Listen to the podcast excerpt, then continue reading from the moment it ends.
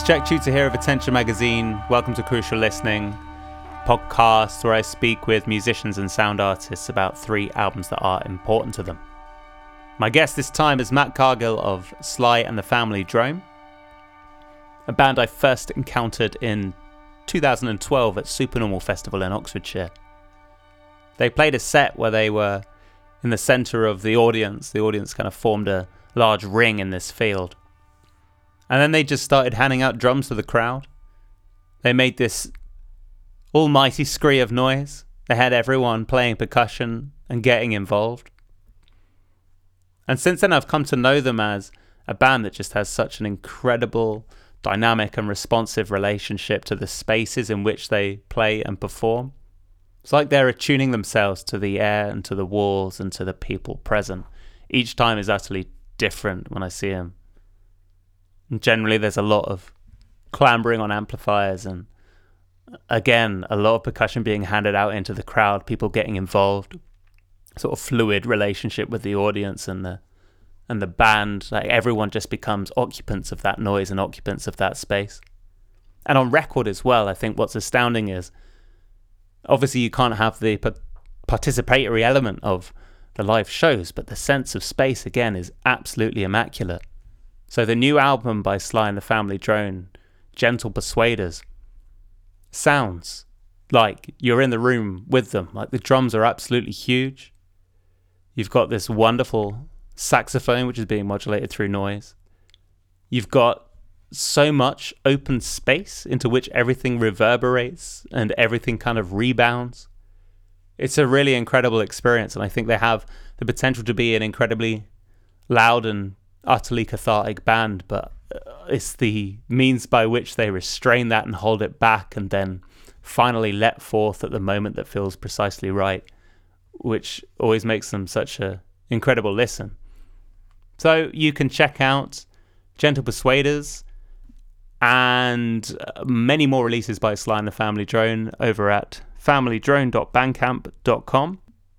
And that's about it. I had a great time with Matt's picks and a lovely time with Matt generally talking to him. We go back a few years now and grew up in the same vicinity of the UK. So there's references to janky old noise gigs in small cramped spaces in Hampshire and Bournemouth. So enjoy that. All right. Without any further delay, Matt Cargill on Crucial Listening.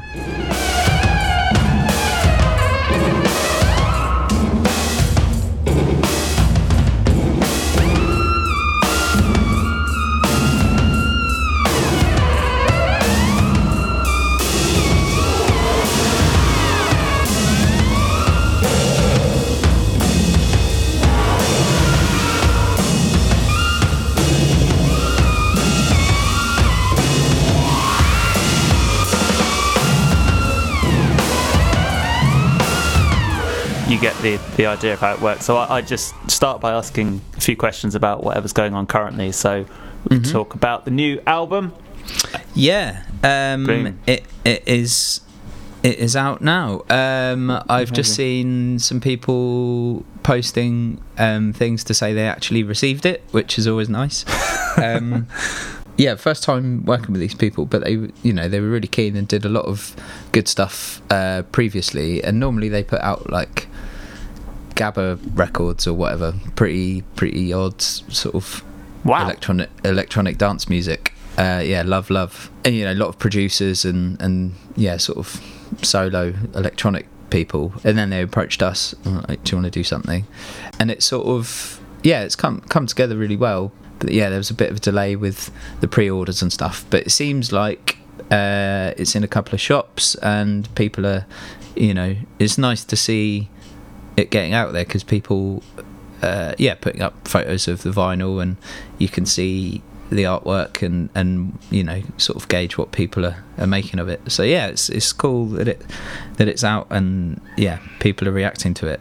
And um, it's sort of when the the big day comes and the release date and it I like went on Apple Music or whatever and there it was I was like, yeah, great. And then there's now what happens? It's like nothing. like, oh, good. Uh, you know, and and we've been sat on that record for for ages, so it's like it's done now. So nice. we'll see. Yeah. But yeah, ho- ho- hopefully people will buy the vinyl off us at at gigs as well. So we say you've been sat on it for a while, so when was it recorded? Um, it was recorded end of t- 2017, I think, Uh huh. and we had a uh, we recorded it at New River- um, ourselves. Well, I recorded it um, and mixed it, uh, just yeah, playing in the main live room uh, all together. You know, just did a couple of takes and then sort of smashed it into shape. And then we, yeah, we kind of sat on it for a while. Want, you know, had hawked it around a little bit, and then, yeah, had a year off because of uh, you know all the stuff that happened. Um, so, yeah, it, it took a while for it to come together, really, but it sort of was done and forgotten about. And then I, I listened back to it the other day. I was like, oh yeah, that's on that record. because uh, uh, we've done another one since. So that we've you know so that we've got another one mixed and mastered and ready to go, and that's yeah. So there's always this sort of you know people have release schedules and you know or haven't got the money or whatever. So you you're sort of at the mercy of other people as well. But I also don't want to bombard people with yeah. You sort of have to have to wait and you know play that sort of game a little bit. Um, Yeah. but yeah, no, it's it's fine. But yeah, it, uh, it was recorded a little while back now, and uh, mostly forgotten about. I mean, how how does that distance kind of affected how you sort of this music, how how it sits with you, and, and how you're thinking about it? Because I, I know with uh, you know anything that, that I've made and left for a year, you know, Yeah. suddenly get this like space of retrospect to really ingest the whole thing. So Yeah, has that I- changed much? Yeah, I'd I had forgotten a lot of the content really, uh, but that actually going back to it, I. I, I enjoy what we've done. Yeah, definitely. I think I think it sounds cool, and, and I'm really pleased with it. And then, you know, there've been a couple of bits played on sort of either people's radio shows or podcasts or whatever. And then when you hear it sort of out of context, you know, alongside other stuff, like, hang on, is this us? It's- it sounds kind of familiar, or, I'm like, oh wow, what's it? You know, sounds cool, and then like, oh wait, it actually is us, um, uh, and it's kind of a pleasant surprise. Uh, Yeah. So, you know, some people sort of don't want to listen to their own music, like, uh, or they sort of want to kind of put that distance between themselves. But I, I do quite enjoy listening to my own music. yeah, well, I, I, I do as well. Yeah, I Yeah. mean, I kind of was. That's why I left Last FM. I was cooking my own stats a bit. Well, yeah, they, yeah, bumping the plays up. Yeah, Uh, yeah, yeah, yeah. I um, yeah, it's funny. Like I, I don't, I don't really get why people don't. Like, oh, I never, you know, watch myself or listen to my own whatever. And it's like, well, you know, I, I do kind of understand that people, you know, uh, want to say it's done, it's out there, that's it, yeah. uh, and and never sort of come back to it. But yeah, with a bit of kind of distance and then coming back to it, you can. And if it's yeah, you still think it's good, then then it's all right. I think. Yeah, totally. Yeah, I, Yeah. I, I guess maybe it's uh, with some people. There's perhaps a sort of self-analysis that never switches off, where it's like, um, "Oh Christ, now I want to redo those takes." So yeah, it's more I agony than it's worth, or I, something. I just find that sort of uh, way of working just absolutely impossible because you'd never get anything done. right? Yeah. uh, you know when you sort of and you probably have had this with people sort of talking about it on on the show that you know if, if you sort of just as are that hypercritical and so restless with stuff and you can't let it go you will just never be satisfied or complete yeah. you know I, I think I d- I do like that sort of idea of you know a, a doc a document of a time and a place and it's done and then you know get it get it over and done with and get the next thing out like why what what are you striving for right. yeah because if if you're that sort of you know intensely obsessed with with it you're never you're never going to be satisfied or or be able to move forward i don't think you know it's Yeah. like what are you striving for like artistic perfection is just an impossible task i don't know I'm, not, I'm not sure I mean, speaking of it being a document of a time and place, uh, obviously it's a, a little time ago now, but Yeah. I mean, I, I should say, for one, absolutely loving the record to bits. Uh, and Thank you very much. there always seems to me, I mean, certainly my experience of you, I always get such a strong sense of the room whenever Yeah. I'm listening to a record you've done. I mean, the drums sound utterly immaculate on the release. There's also so so much kind of wide open space, and Yeah. uh, I feel like your records kind of almost map out the spaces that they're in. It's almost uh, you know like a sonographic projection of of the the space in which they're recorded. But um, how much can you remember of putting the record together, the, those sessions, and what it felt like in the midst of of doing it? Um, yeah, it felt it felt good. It was a time I think when we had been playing quite a lot and sort of coming off the back of some festivals and things, and it, it felt good that we wanted to record there and then. But yeah, it's not. So the previous uh, release we put out was a was actually a, a live show, like a li- live at Cafe Oto, um, from a few years back. Um, and that felt like a really good one and, and worked nicely as a release. That was all cool. But this one, it, uh, whilst it was all playing live together in the same room, uh, it is a studio recording. Um, you know, and I think there is a distinction between the two. It's not just like there's a gig, chuck some mics around, that's a record. You know, there's, there's a bit more sort of consideration to it, and and that, um, yeah. So I, I had sort of thought about my mic selection and placement, and to try and and get a good ro- uh, sound in the room.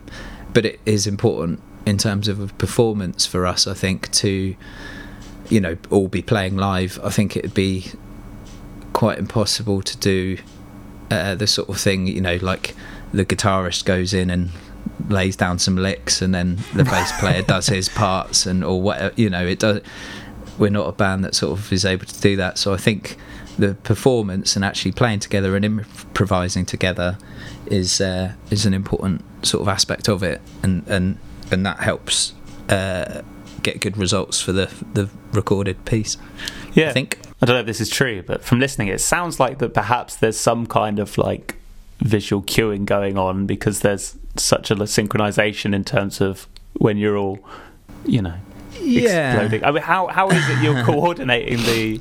I mean, there start, stop? are there are sort of you know it's it's semi improvised. Um, you know, so there are elements that can change or move or or you know you you play a part longer or or whatever feels good in that moment. But some bits had either come out of sort of live shows that you know it's quite organic and yeah, those bits will develop over time or through playing together more or whatever felt good that night, and then we might try it again, uh, and then it becomes a sort of a piece, you know, or a track in its own in its own right, and then we maybe would do a couple of takes of uh, a similar thing, and then go, oh yeah, that's that's the take, and that's that becomes the track. Um, so there are, yeah, that we we do have sort of you know, even if it's just a little nod or uh, we we know where where it's going. I think you know we've been playing long enough together uh, to know who's doing what and, and where I think we we want to go. Uh, so that all works. But yeah, I will say this is our first one with um, uh, James Allsop playing baritone sax For uh, which is, I mean, he's absolutely incredible. But uh, yeah, so this is the first proper uh, document with him playing on it as a four piece, uh, and he we started playing with him like New Year's Eve, 2016, I think. And you know, he's well, he's an incredible musician and played with like he'll he'll like go off and play with you know pretty straight up sort of jazz stuff or go on tour with you know as a session musician or he's on like he was in Jamie Cullum's sort of orchestra you know Wow. like like it was some real you know pretty amazing wild, wildly varied discography. Yeah you should look him up. He's I don't know if you've seen him play before but he plays in Snack Family as well uh, Dave Story Trio like loads of on jazz ensembles oh great, but yeah, a lot of a lot of sort of great in, improvising with us. But yeah, he's he's incredible, and that's yeah. I do feel like that the four the four of us now is the the core sort of lineup. Yeah. I mean, what is it? I don't know if this is easy to articulate, but what is it about James's playing in particular that, in the context of Sly, that really He's connects just with you? an absolute monster. He's just just incredible, and he, you know, it is.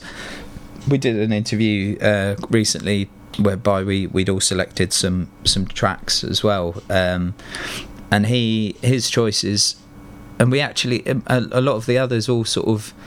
Uh, described it all more in sort of abstract terms, and it was like you know the uh, texture and sort of feeling and atmosphere they're they're more sort of important things than the musicality as such. Yeah. Uh, and James was like, you know, it's it's dense and oppressive, much like Sly. And I was like, well, that's his, yeah, that's his sort of amazing little insight into what he thinks about, uh, you know, his performance and our music, which is totally great.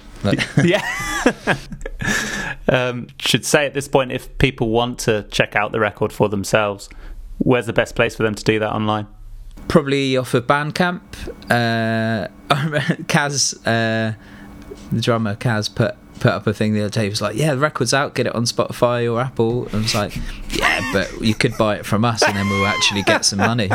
Uh, so yeah, it's on all available streaming platforms. But uh, yeah, uh, if you want to get it off Bandcamp, if on download, if that's how you choose to live your life, or buy it off of us at a gig, which is better. Nice. yeah. nice hierarchy of uh, yeah, yeah. help. You know, that's that's how it should be. Yeah. so you've brought three important records, Matt, to the table. Um, one question that I tend to ask is how you thought about the term important when picking your list. So, I mean, was there a particular way that you interpreted or thought about that term in order to come up with the three records that you brought today?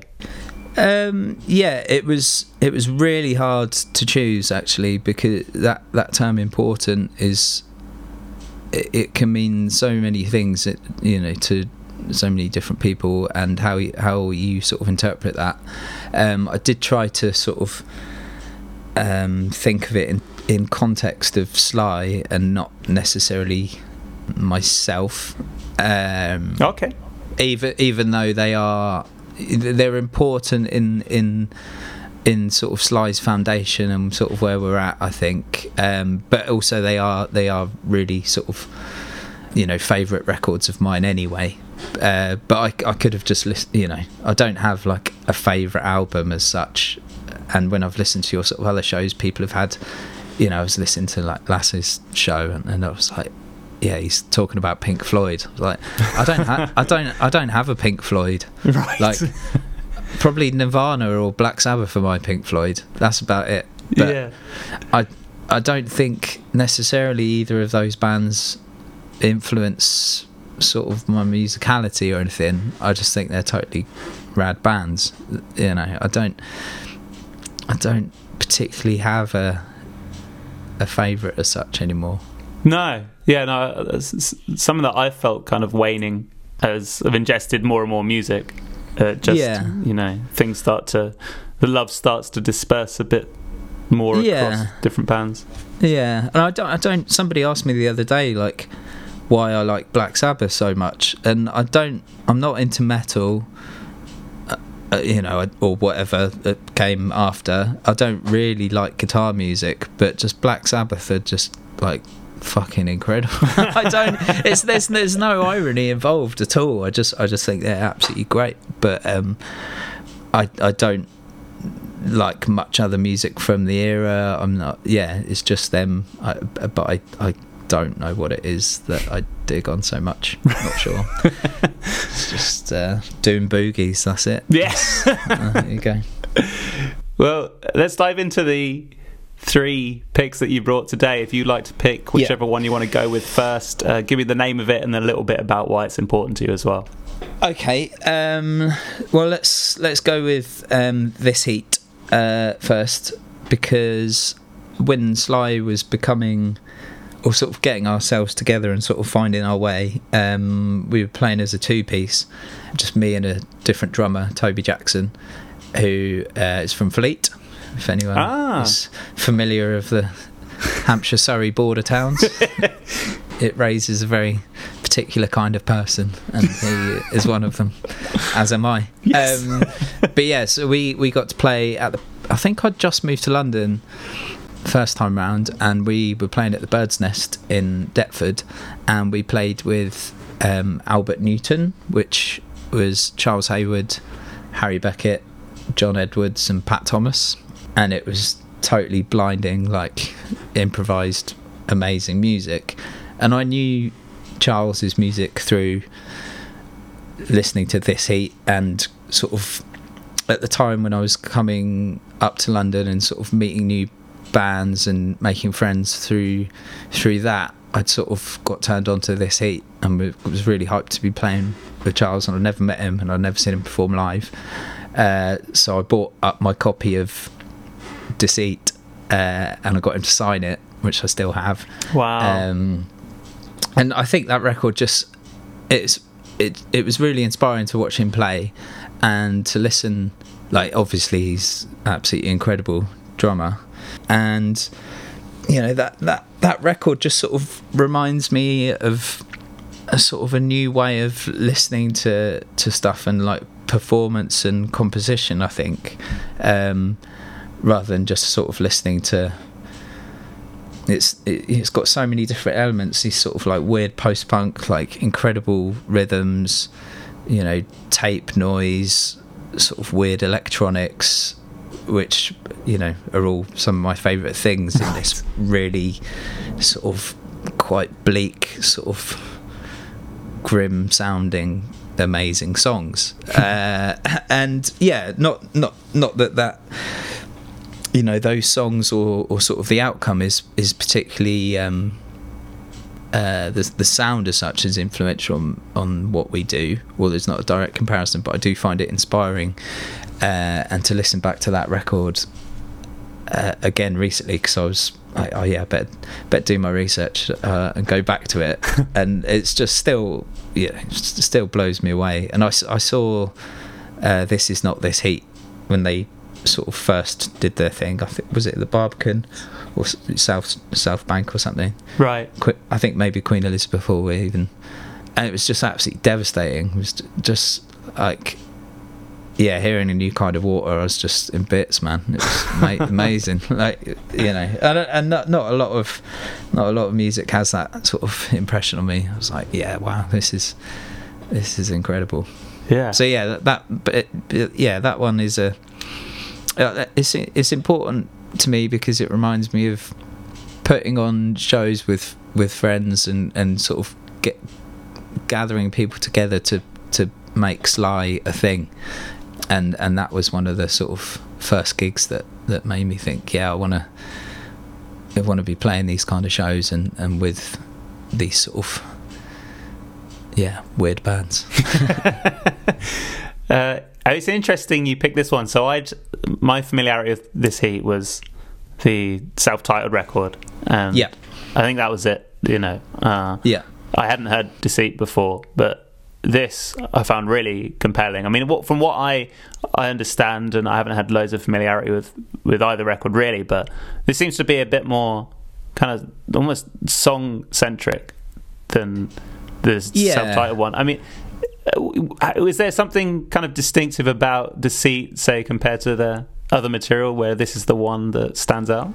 Well, uh, sort of going going back to it now, and and what I'd heard sort of since, I I think my f- my favourite is is the Peel session stuff. Um, Right. I don't know if you've heard that, but there's there's a mixture of kind of both of the, those kind of eras, and obviously it's not a, l- a long period of time between the two, but and it's you know a bit sort of scrappier and and yeah, just just hearing that all together, I was like, wow, this is an incredible collection. And but that that track horizontal hold off of the previous record is absolutely mint, and I kept listening to it off of the Peel session because that particular version, and I will say actually that track uh, is more inspiring to what Sly are sort of doing now sonically. You know that and and hearing some of the other ones off of off of the self-titled album, it's like, oh, actually, now I, I go back to it, I do probably find that sonically more kind of appealing. But right, I think Deceit, you know, talking of that thing of like a, a document of a time and a place, yeah, I, I, that's that's the one that stands out. But yeah, there are there's amazing songs on on both, and yeah, that Peel session sort of captures captures both really well. Nice, and uh, because the thing that I find with deceit, and again talking about the fact of it as a, a document, is you've got this really variable fidelity throughout the whole thing, which um, depending on like what the record is or uh, what the band is or the situation, I have like an oscillating relationship with those kind of records where the fidelity is yeah. so variable. I mean, some albums I find it quite distracting because you're just like, okay, I just want to slot into this single context and have it carry me through from start to finish. But other times it's got its own intrigue to it to have all these different uh, ways that it manifests. Yeah. I mean, where does it sit with you? Um, I I hadn't actually ever particularly picked up on that. I th- I think when it's when it becomes more obvious, uh, yeah, for certain albums, it's like it sort of just reminds me like if someone's gone, oh yeah, bonus content. Here's a like naff sounding outtake or, or you know like a, a, practice recording or something and they've just like slammed it on there like a compilation yeah um w- yeah which kind of I, I i don't really dig on that uh, idea of of compiling a, a record. Uh you know I, I feel like albums sort of should be an entire an entire thing and not not just a collection of of random sort of elements yeah, and, and in fact, putting on Deceit, I put the wrong side on first because I was like, then there's no way it's sequenced like that. So either I'd be, I'd been listening to it wrong forever, uh, and then so I had to look it up and like look at the uh, you know the track listing properly. So I was like, "Is what sleeps the first track?" That's weird. Yeah. Uh, I always felt like that comes halfway through. No way. and it wasn't until yeah until I'd uh, bothered to look it up properly that that I, I, don't know that was just the the way I'd always put the record on for some reason. Oh um, wow. which, which is quite a cool way of you know when I suppose that doesn't happen to a lot of when you download an album or whatever and, and play it out, you know, through start to finish. That's just how it plays. Yeah. so so what do you do from here? Do you go to the... I don't, just I don't know. It's changed everything. Yeah, it's, yeah. It's, it's thrown thrown it out. Yeah, I'm not sure what's going on anymore. Yeah. and I mean, is there a particular track on Deceit which is a favourite? Oh man, I mean, I do like Paper Hats is beautiful. A new kind of water absolutely smashes me to bits. um, I do really like makeshift. I like all of them. They're great. They're just you know they're quite. I love like Charles's voice when he, he does this incredible scream. Hmm. I think on makeshift Swahili. Um, and I was like, wow, this is like super raw. Um, and you hear his voice breaking up and stuff. Like, yeah, this is this is incredible. And then there's you know quite and the the contrasting voices between the two of them. I yeah, I oh, just amazing. But yeah, um, it's all great. I'll say that. nice.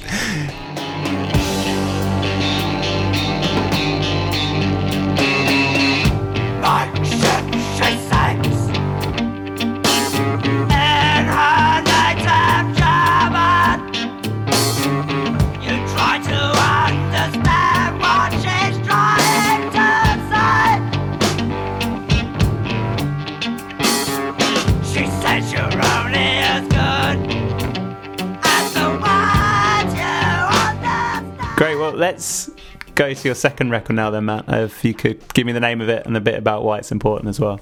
Um, yeah. Again, with with these ones, I was sort of trying to go through so many bits and try and pick out one, and there are so so many sort of different elements um, to the. I guess that let's go with Mindflayer. This next one. Cool. Uh, I was just trying to think, I was like, yeah, who have I chosen, and what am I going to do with that? Okay, so so the Mindflayer, and as a quick aside, this week I got through like basically one of my holy grail records, which is uh, the Mindflayer uh, dye and mold services, Oh, yeah. which I'd never had. So obviously, and when I remember when I seeing them, you've got the pink one and the green one. Yeah. Um, and I never owned the green one, mold services. So the pink one was my choice because I own it, and I was like, oh yeah, I want to choose records that I do actually own. uh, uh, uh, because otherwise it seems like I've just made it up, um, and I, I could just pick anything. Right, so I, yeah. I was like, I thought it was important to have, yeah, to talk about records I do actually own and have listened to. So let yeah, let's let's go with Mindflayer. Um, but that in particular, I mean, I I guess I came to them as I'm sure a lot of people did through Lightning Bolt. Yeah. Um, and it would be, yeah, remiss not to mention Lightning Bolt.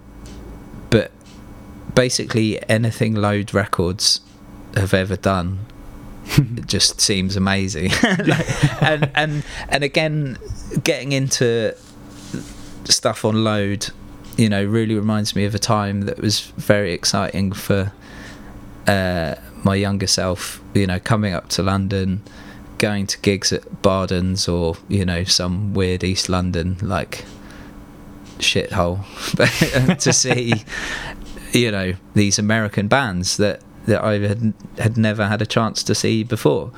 Uh, you know, people like um, Upset the Rhythm putting stuff on. yeah. There's that classic uh, Lightning Bolt show I think that was at Barden's one of the first times they came. And just uh, yeah, that I don't know what it was if they they just built a relationship with with those sort of American bands or whatever, and and they would always play play for Chris and Claire. Um, and it was just totally mint. It just blew my mind and opened me up to so much other stuff. Um, but here in Mindflayer in particular, it's it's not as immediate as Lightning Bolt because you've not got the sort of the riffs, I suppose. Right. Uh, you've you've not got the immediacy of like Gibson's, you know, totally rad bass playing. You're like, wow, that, that's a bass line, you know, but somehow it sounds like a motorbike or whatever. um, you know, it's a bit weirder and it's a bit, but it, uh, like what you were saying about the sort of fidelity of the recording. It it, it do- it doesn't doesn't sound amazing. It's all so blown out and like mental sounding, just absolutely wild. But it's it's not, you know, it's uh, it's it's sort of how I feel about guitars as well, and why I don't I don't like using well don't want to use them in Sly. I want to sort of be able to make different sound sources out of sort of more abstract things because you can with a synth or a, a guitar you can just there's always that note you can go to or you sort of you know a chord shape or whatever and you know you're going to get that sound Yeah. but with sort of more abstract kind of electronics i think you can you know there's there's a lot more sort of element of unpredictability and like sometimes I, I don't even know how i made that sound but it's happened and and then to try and yeah apply that in a context of a band. So they're still sort of like playing like lightning bolt. You still got Chippendale like going absolutely wild on the drums and this incredible sound. But what Matt Brinkman's doing is yeah these these absolutely mad kind of electronics. You're not even sure what it is. You're like oh yeah that's an oscillator or something. Yeah. but it's just the way that they're played together and these absolutely amazingly wild sounds. I was like wow this is yeah what even is this uh, and this and I listen, listened back to some of it again yesterday I was like man yeah this is still absolutely rinsing and really powerful and I was like yeah that's I like that I'm gonna do a thing like that Uh, So just to double check, because I think you put an email to me. Take your skin off is the yeah album you picked. Yes. I was there was like what expedition to the area peaks as well which is Yeah. I think a lot longer Yeah. or might probably maybe only came out on CD or something, um, which I remember having on my old iMac in around like 2006 or something, Same. and yeah. just absolutely rinsing that quite hard. um, yes, but but yes, wh- whenever or however I got hold of um, this, yeah, um, take your skin off. I think I got it. I think it was released on Bulb. but or maybe I got it through load or something. Anyway, it arrived once upon a time, and I've still got the record. And I listened to it again the other day and was like, yes, this is absolutely Yeah. smashing it. Isn't it? Yeah. Yeah. just just wild. I'm re- yeah. I was um, you know, they've got the sort of the triggers on the drums, but just these incredible, powerful sounds. Like wow, this is yeah. Yeah. And I just, I suppose, I just never heard anything like it. Was, you know, that's that's very exciting. Yeah, because I think that's the thing you talk about, sort of the relinquishment of control that comes with not using something that has distinct notes and a sort of reliable means of reproducing sound. Those Hmm. triggers sound like I think they've always felt like such a huge part of that. In that Matt Brinkman can only really control, you know, the texture, what is Yeah. felt, not necessarily the pattern in which it is felt. So it's like uh, it's almost Yeah. like he's under his, uh, you know, Brian Chippendale's mercy to a certain extent as to Hmm. how his sound manifests. I don't know if um, you know there were two sort of independent sources, or if Brinkman's processing the triggers on Chippendale stuff, or or like if it's going through each other, or what. Yeah, Um, but yeah, the the so the it's like yeah the uh, the source. I, I I do like the idea that the source isn't identifiable, and that's we do that in Sly. Like the drum source goes through something else, or the sax is going through all of Ed's stuff yeah, or or we're all sort of linked or swapping over in some way, and that I like the idea that you can hit a, a, a drum acoustically, but then when it goes through all this other stuff and then it comes out of a speaker, it's sort of transformed in some way yeah. um, and wouldn't necessarily sound like a drum hit. I think is totally great. Um, so this is going to sound like a, a, a complete detour, but I promise it'll come back. Do I remember? Did you work in HMV in Basingstoke at any point? I did, yeah. Right. Um, it was, um, yeah, not a particularly amazing time. I think it was during one of the administration things, and it was ju- it was just totally grim. And there wasn't, you know, I, I didn't enjoy the job very much. The the only small bit of enjoyment was uh, making friends with the, guy that ordered stock in. So, and he would get vinyl in that I, you know, he knew how to get it basically He was the Um, guy. and it, it it was sort of that weird time where I remember going in to HMV in Basingstoke before it moved, or no, when it used to be Virgin or whatever up the hill, and Yeah. then HMV opened in the new in the festival place, and they did have they did stock vinyl when it first opened, and they did have a set of Technics in there so you could go and listen to, and I remember they'd like wrap the head shell in wire or, or like uh, tape and uh, uh, like cable ties and stuff, so people wouldn't nick the head shells like the needles. Uh, but obviously, they always did. Yeah. Uh, and then, and then just yeah, meeting people in there that worked there, and just that incredible thing of of going into a record shop, like oh wow, there's someone in this town that likes music, or you know. And I didn't meet you until you were moving away. I think That's So, right. Yeah. um, yeah. Uh, was like, oh, where have you been like all these years? Uh, you know, not knowing each other, but there was someone around that is, you know, into into that similar stuff. Well, this is why I bring it up. So I went in. Uh, this must have been about 2006. So um, for listeners who don't know, I lived in Basingstoke as well, and um, yeah, I reckon this must have been about 2006, 2007.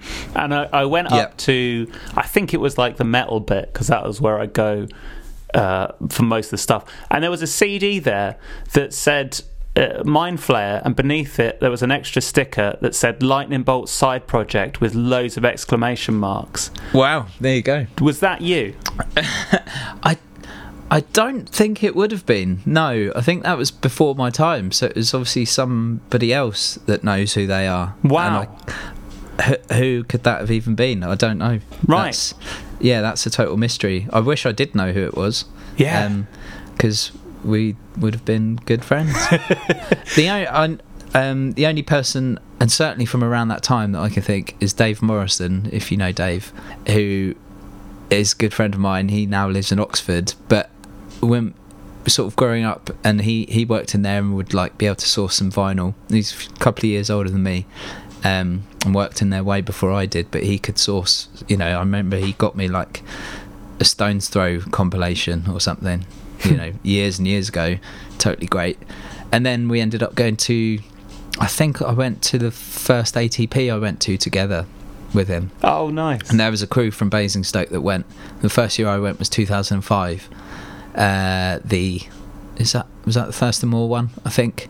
Well, the, no, the Mars Volta one I think was the first one I went to. Right. I, Oh, wow. I can't I can't quite remember the timeline now, but just around that time as well, you you're sort of talking about 2005 2006 was such a sort of game changing time. Like 2002, I went to like Reading Festival, like got my GCSEs, went. To, my mum drove me straight to Reading Festival. Like, great, massive bag full of all the food and drink for the weekend. Like, you don't know anything about going to Reading. You've got it all. Your mum's made you your sandwiches. Let's go. Yeah. And then obviously it's just a wreck. And I think, the, but that that year, like that was incredible that year as well. And everyone says this about Reading. It was like, oh, it's shit now, which it obviously is. Yeah. But like Trail of Dead played, and like the Icarus line, like a Caracol, 80s Matchbox Whoa. what I think Soulwax as well were pretty amazing, and the Streets and loads of other stuff that I've forgotten. But I just remember that bill being totally amazing. But then through going very quick timeline here, the sort of jump between 2002 to 2005, and the sort of getting so massively into music. And I think I went to see McLusky at the garage. Uh, so had left, you know, was still living in Hartley, Wintney, so tiny little village, travelling up to London, being like, I don't know, 15, 16, 17, Yeah. going to see McLusky because they were the only band I knew, and the Yeah Yeah Yeahs opened. What? So out come Karen, out comes Karen O, like pouring Stella on herself, like ev- on everyone else. Like I remember she was wearing these like real skinny like grey jeans, and then obviously they become like totally black and wet with Stella. Wow. And then them just gunning out their set, you know, real short, being totally amazing. And then disappearing, I was like, well, McLusky are just going to be nothing now. And I still love like that band, but just seeing that first, I was like, wow, okay. And then, so McLusky played, totally amazing, and then Liars headlined. What so after that, I was like, what even is this What? bill? And who are this band? And I'd never heard of Liars before oh my and god. and then after that they just were like my favorite band forever um and I it was it was very difficult to not choose drums not dead as uh, as my choice for this as well oh wow. um, but that is just a very small uh, opportunity to talk about that because that's still one of my favorite records and you know at the time liars when they were coming to england in those sort of early days they were doing they were like a four piece still and doing their sort of weird post punk stuff and doing like Mister You're on Fire, Mister and stuff. Uh, and then they obviously and I followed them all through that, saw them loads when they came to England, and then they were wrong came out, and it was you know all the sort of uh, the sort of folkloric kind of great backstory stuff, and then. And amazing songs as well, uh, but a lot more sort of weird sounds on that. And then Drums Not Dead came out, and it was just like, wow, this is this is incredible. Um, but yeah, just through those sort of years and like going to ATP and being turned on to these kind of sort of other American bands that you didn't really know of or hear hear of, um, I've sort of I, I wanted to make the point that I didn't want to just choose American noise rock bands as my thing, even though I evidently am into a lot of that. Um, but I was like, well, this heat are very distinct British sounding or English sounding totally. to to me. Uh, you know, whether it's the voice itself or this sort of weird, sparse, sort of austere, like electronics or or what's going on. That that was really important to have that. And then you've got your sort of like flat out, rinsing hard American noise rock with Mindflayer.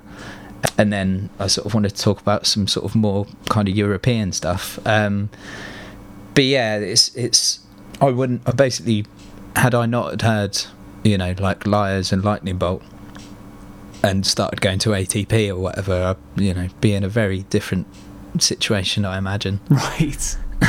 yeah. As, as I'm sure, you know, that that's the same for so many of us who are, you know, into like weird noisy music. That that was just like a big, a big thing.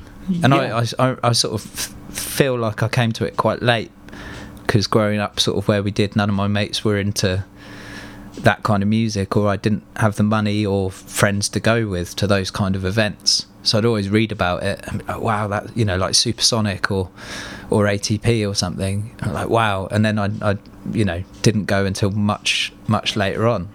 Um, I think I, I actually spoke to you.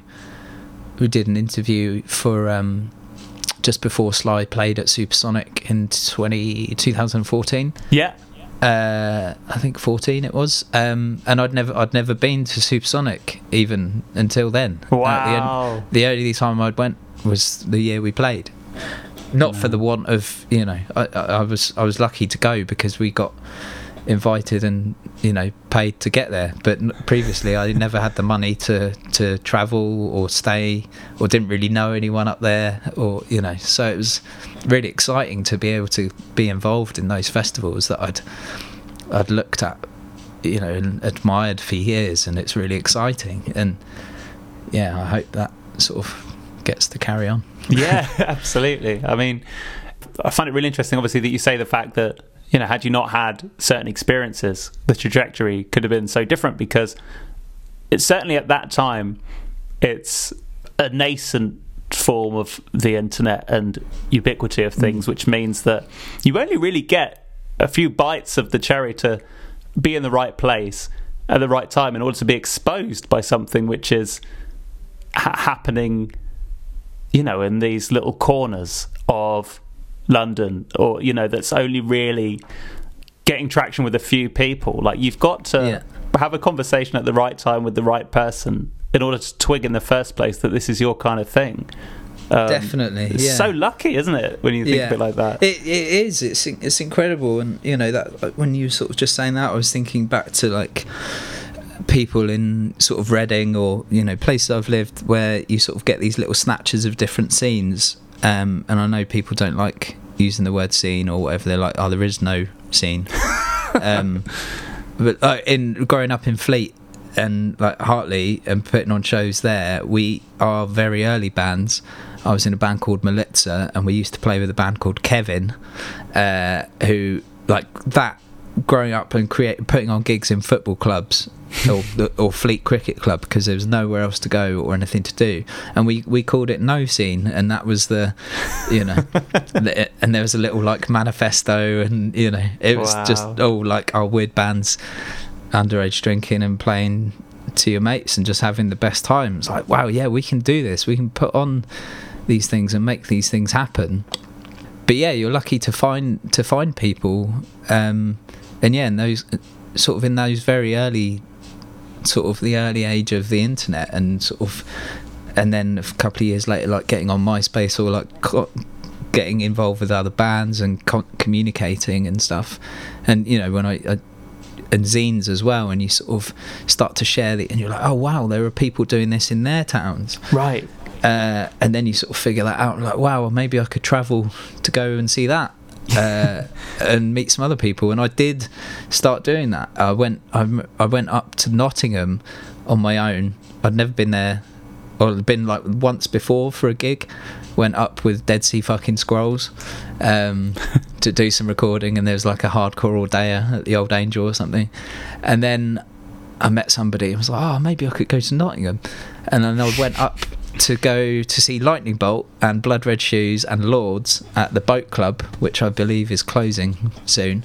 But yeah, didn't really know anyone, but got chatting to people there and stayed at the promoter's house.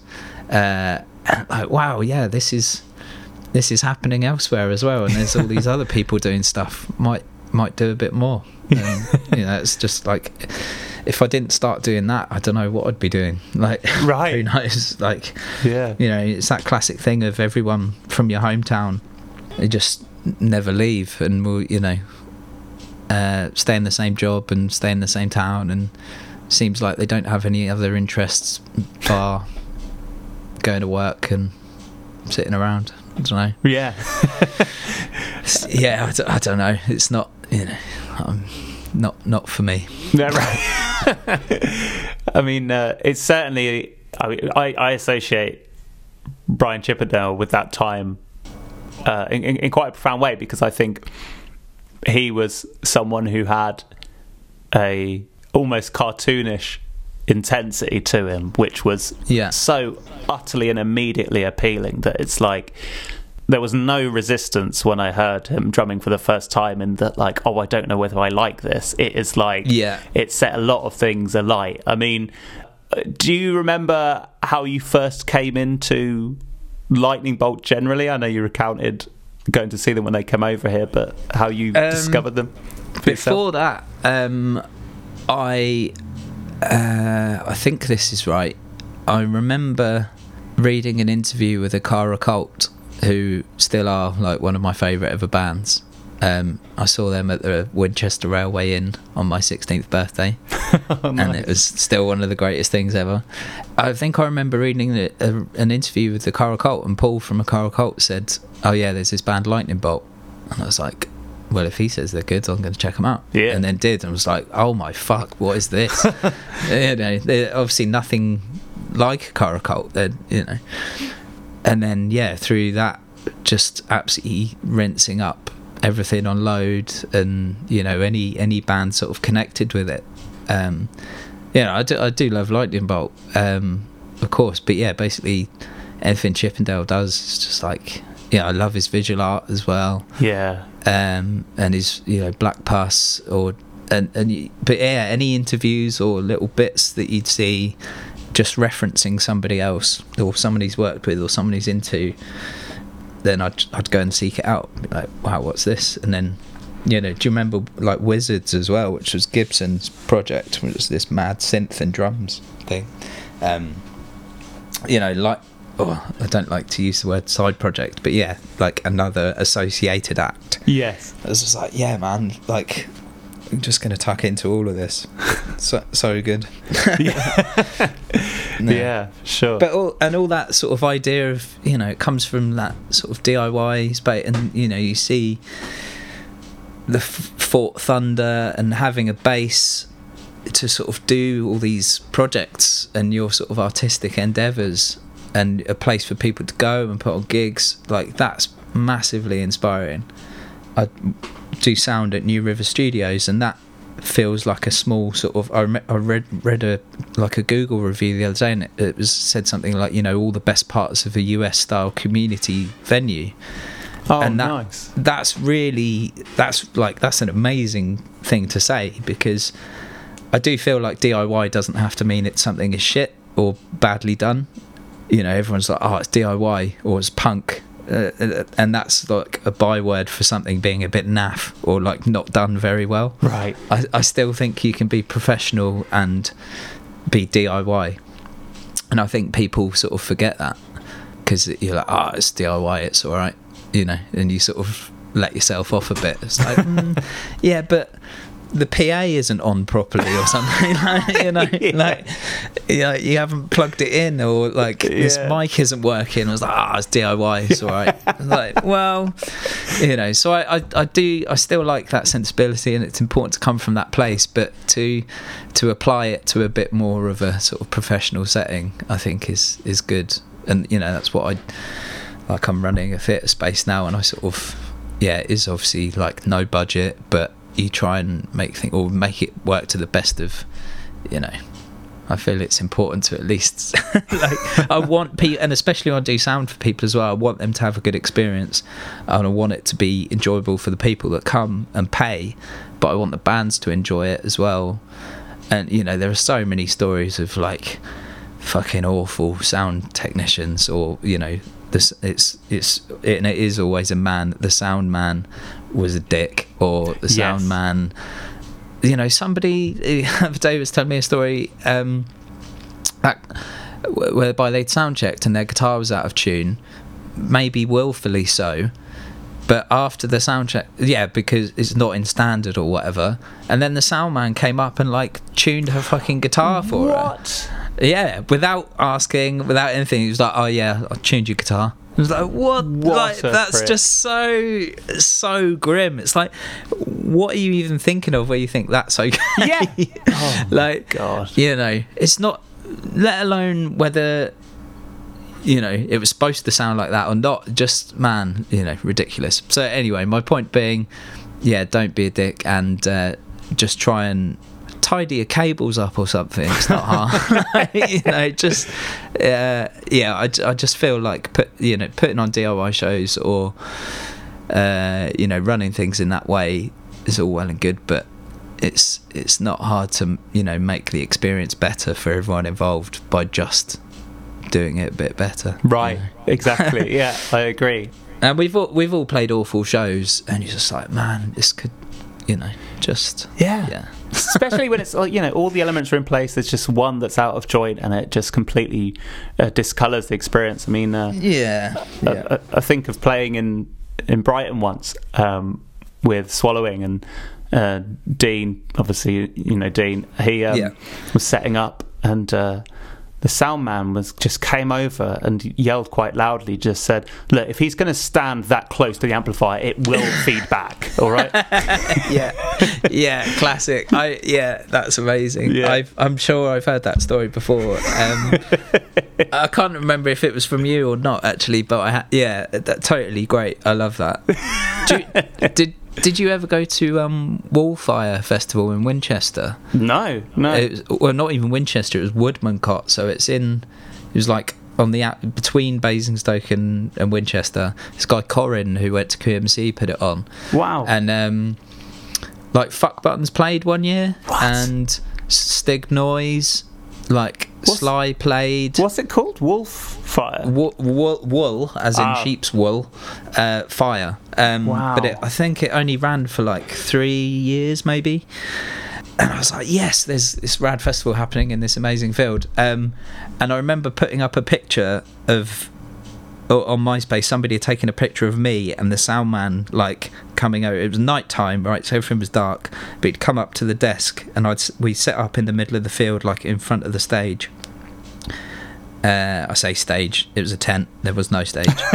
um, and just being like, yeah, keep it out of the red, yeah. And I was like, that, you know, I, I know how to work a mixer, but also I know full well, and you know full well that it's noisy stuff, and you, you're going to turn it down instantly. Oh and that just God. that that happens so much.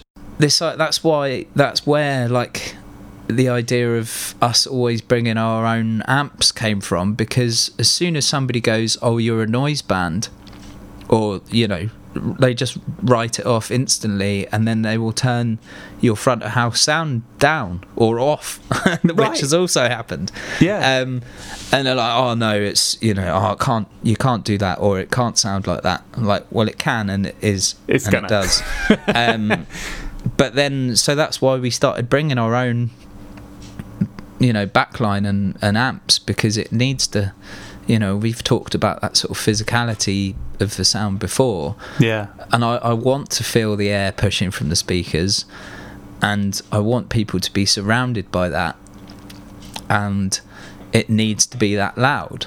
Yes. uh, and it loses so much in translation if it's not. So if you're at the mercy of the sound tech they're just going to turn you off or yeah and so it loses everything. You're like oh right. Yeah and we and we've played shows where the power is cut out before but you can't turn the drums off. So if you you've got drums and sax and whatever other acoustic noisemakers you've got going and then that until somebody puts another 50p in the meter or whatever that's what's going to happen. So that you know that's that's fine. But yeah i do feel like it sort of needs needs to happen. And there was i was it was really great listening to um again uh show um because he he was talking about something i do as well. So when i do solo shows and i don't i don't think i got it from him it just seemed to make sense to my brain that i i play at the back of the room as well listening to the front of house pa sound yeah. so I, I don't want any monitoring. I want to hear what people are hearing. in in the room Yeah. and you know I can adjust any stereo stuff accordingly, or you know I want to hear that um, in the same way. And I did a show at New River Studios where I was working as well, but I was asked to play on the bill, so I was like doing my own sound. But I did make a di- different distinction by setting up in front of the sound desk and listening back to the PA, and then when I finished my set, I went and did sound for everyone else. but um, yeah, it's important to to have you know have that full sort of dynamic range. Otherwise, it loses it loses so much. Um, yes. Yeah, Absolutely. It's. I think it's a problem, isn't it, when you have uh, people whose job it is to essentially uh, maintain an idea of how to make things sound good, which for ninety nine percent of the time, Yeah. as a sound technician, that's Yeah. spot on, and it can be quite a consistent framework. And then Yes. have people who basically exist to run right against that grain suddenly becomes quite difficult. yeah, yeah, definitely. It's you know, in in my professional job as a sound technician, like for other other people, I want you know, I, I because I've had that experience. I, I don't want you know, I want people to feel comfortable in their performance and technical setup.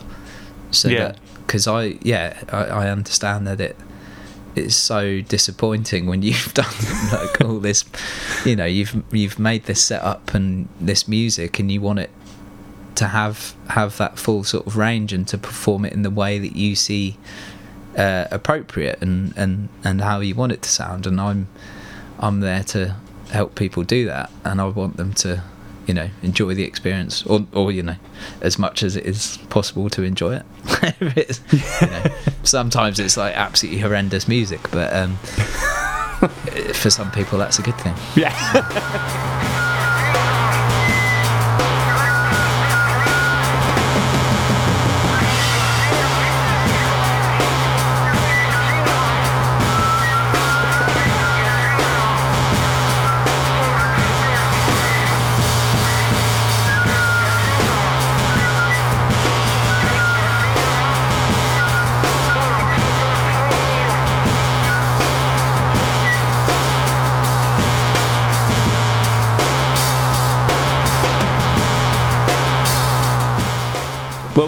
talk about your final record, Matt. It's um, Yeah. If you could give me the, the name of it and then also uh, yeah a little bit about why it's important as well. Chromosome Gun, yes, Ultralyd. It, the, again, it's on Load actually, which I totally forgot about. But Ultralyd are a band who I came to through Noxagt, Uh-huh. Norwe- another Norwegian act, and I believe uh, Kjetil, the bass player, plays in both bands. And I can't remember if you were there. Did you see them in Bumbles in Bournemouth? Ultralyd. Yeah. Um, Because there were only about six people there. yeah, I, I don't think I was one of them. When was no, this? uh, in about 2010. Oh, was it Noxagt or Ultralyd? Both. They played together. Oh, I, yes, no. I so um, I was with some people who really wanted to pre-drink, but they pre-drank through the show and then arrived with about three minutes to go, and then Oh, um, man. yeah, so it's more than a pound a minute really that I paid for that show. But I was so gutted because I'd not really heard Noxagt before, and then arrived. It's like Yeah. this is so my thing, and then it stopped. Yeah, Oh, yeah. Wow, that's And- an amazing lineup. Uh, I can't remember who else played. It might have been like one of Alan's bands or something, or it may have even just been the two bands. But yeah, again, like that idea of going to a sort of town like Bournemouth and not really knowing anyone there. And, be, and they're putting on fucking Noxagt and Ultra Ultralyds. Like, what? I, okay. You know, I used to, Yeah. like amazing um and it still is one of the greatest gigs i've ever been to i, I loved it it was so cool um and you know in a place like bumbles as well which as i remember it was like an 80s club that hadn't been decorated since basically. Uh, and looked like it had already closed down but somehow they're getting to put on these incredible like you know european noisy bands. Yeah. uh, and everyone's just fine with that happening. It's like yes this is perfect you know just yeah it was crushingly loud. It was totally amazing. And but yeah seeing Ultralyd in particular you know i, I knew Noxagt but Ultralyd playing and they've they've got uh, was oh, I think Kjetil has been play this guy Kjetil Møster I think plays sax for them. Or he wasn't the original sax player but is or did join after.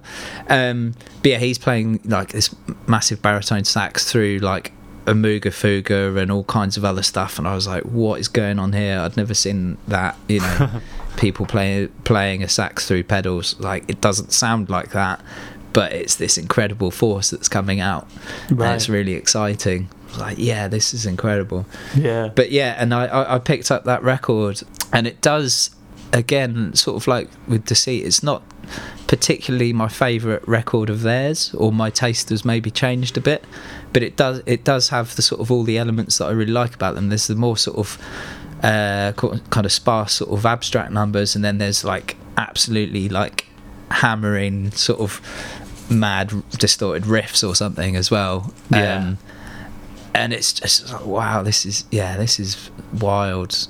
You know sort of the same reaction i had with with uh, Mindflayer really. And and all these records i'm talking about are it's something that's just either had had been new to me and provoked such a sort of exciting reaction. I was like yeah that that's why i find those you know inspiring or exciting and, and wanted to talk about them but you know there are a million bands like that. And i wanted to choose Ultralyd because yeah, they're a group sort of I've come to, and then again, sort of seeking out all the all the related projects like the MoHa! as well, who I also Yes. saw in in Bournemouth. Um, and I remember there was about six people there as well then. I think I was Uh, there at that one, maybe. Yeah, and that this was like yeah before I knew you. Uh, Yeah. And there we are in the room. Yeah.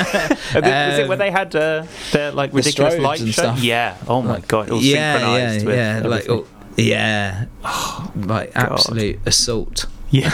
yeah, and then yeah, and like picking stuff up on like Rune Grammofon and uh, you know all this this kind of incredible yeah like Norwegian noise stuff. It's like Yeah. where has this come from? And I didn't I didn't know anything about it at all.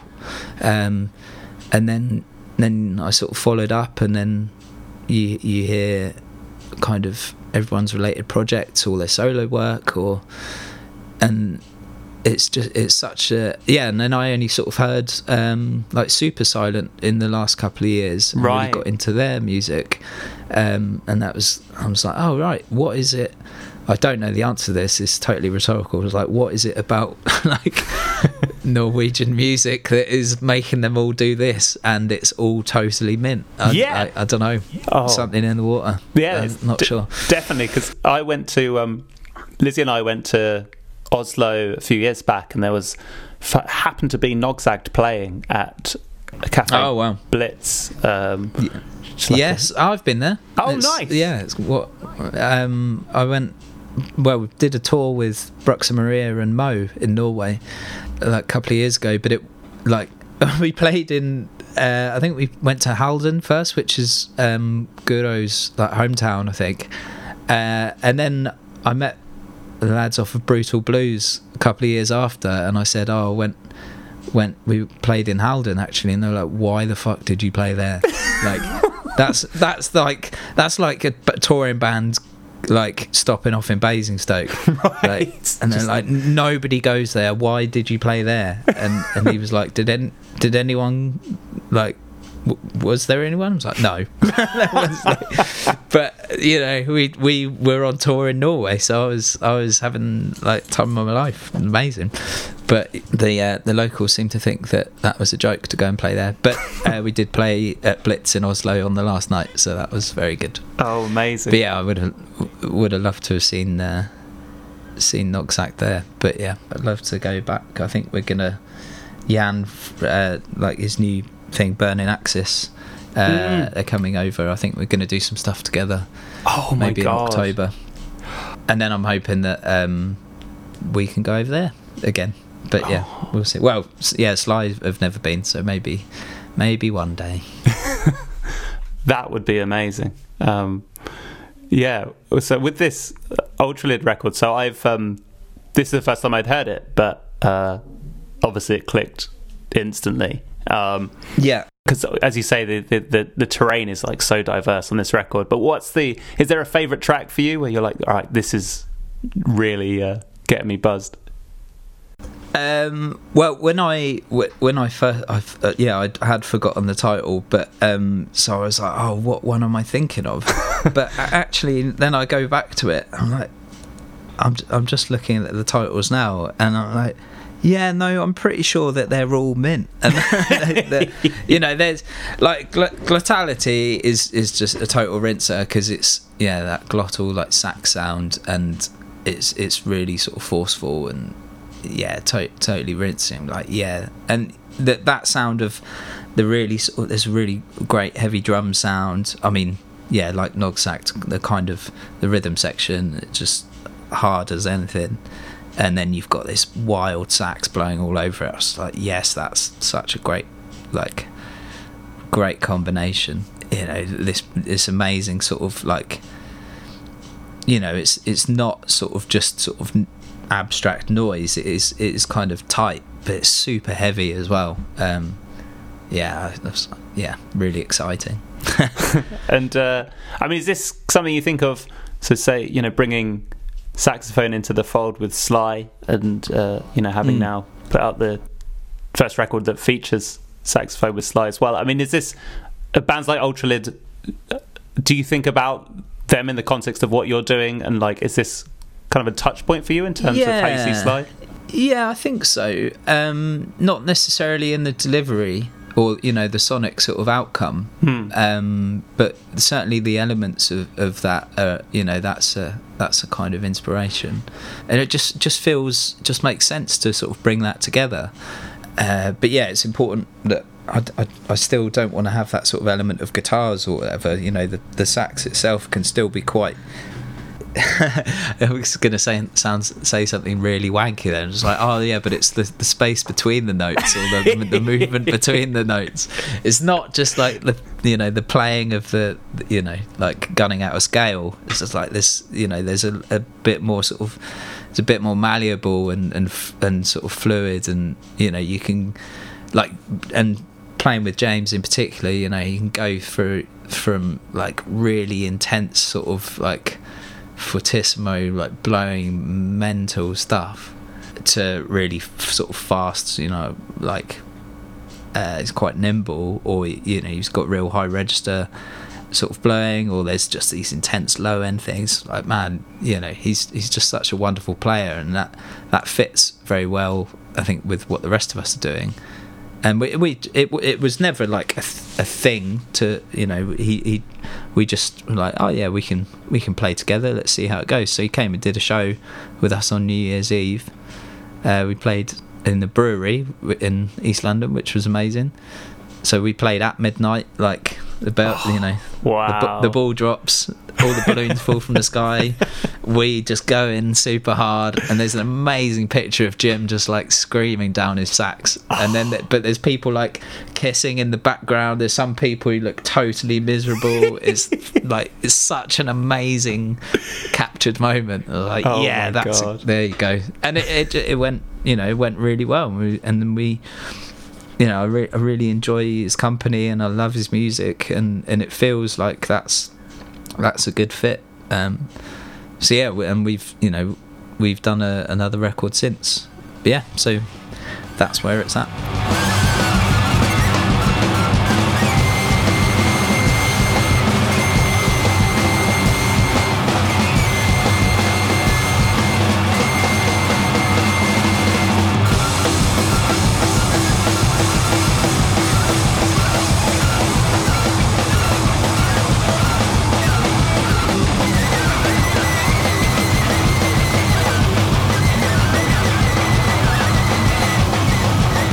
One last question I had for you, Matt, is if you really want to listen to a record and you're like, right, it's just going to be me and this record for a bit, I'm going to give it as much attention mm. as. I can muster. Where would you go to listen to an album to do that? Oh, it is. Does it have to be a place that exists it in reality, or is this, a, this a more of an abstract? Oh, okay, so it's not not like a desert island sort of disc thing. I have to go to a space where it, you know, where would be my ideal listening position. I mean, Um, take it yeah however you want you, mean, you can go for like how you actually do it or if you could just yeah float off to some dreamy ideal up to you Yeah, well, that that's what listening to music is. Um, so no, um, so no, I, I do. I like to to sit in in my room with my record player and um, yeah, put it on the platter and listen listen sort of properly whilst not doing much else. That's that's the sort of the best way. But I do I have gotten into more having stuff on my phone and trying to listen to stuff that I might not be able to get on, you know, pick up the record easily or whatever. So yeah, your sort of listening habits change. It's hard, you know. Vinyl is expensive, and well, new vinyl is. I, I don't. I, I tend to buy sort of second hand a lot more. Uh, but yeah, if I want to sort of check out new stuff, or you know, I've been I've started using the Bandcamp can sorry Bandcamp app uh, more to sort of try and check out other stuff. Yeah. But yeah my favorite way way to do it is is to to get to get the record and and yeah there's that sort of tangible thing of you know putting it on the on the platter pro- maybe the wrong side or maybe the wrong speed but that's that's part of the fun you know? Um yeah totally great. But yeah no i I- yeah i like i like to uh, yeah sit down and sort of try and concentrate on it. I feel like if you're sort of invested a bit more you know it's it's easier to listen um, and sort of pick out bits. And you know when you've got a nice set of speakers and an amp or whatever it does totally bring out details that you might miss if you're you know consuming it in a different way. Uh, so yeah i do personally i feel like that's that's the best way to sort of take it in. Yeah which is why maybe people should head to the Bandcamp first and look to pick up Yeah. the record before you know reverting to their favorite streaming yeah. platform right? Absolutely. Yeah. Yeah. But you know. whatever you're into. Yeah, sure. So, Matt, this has been wicked. Thank you so much for uh, for joining me on the show. This has been awesome. nice one man thank you very much for having me nice to chat to you And just to remind people, if they want to keep up to speed with what you're doing, uh, where's the best place for them to be to be going? come and see us at a gig. That would be the best way to do it. And if we aren't playing a gig, then email us and ask us to play one, um, and then we'll come to you. Uh, but if you can't do that, then we've got you know Google Sly and the Family Drone, and you'll find it. Excellent. Well, thanks once again, and to everyone listening. I will see you next time. Bye bye.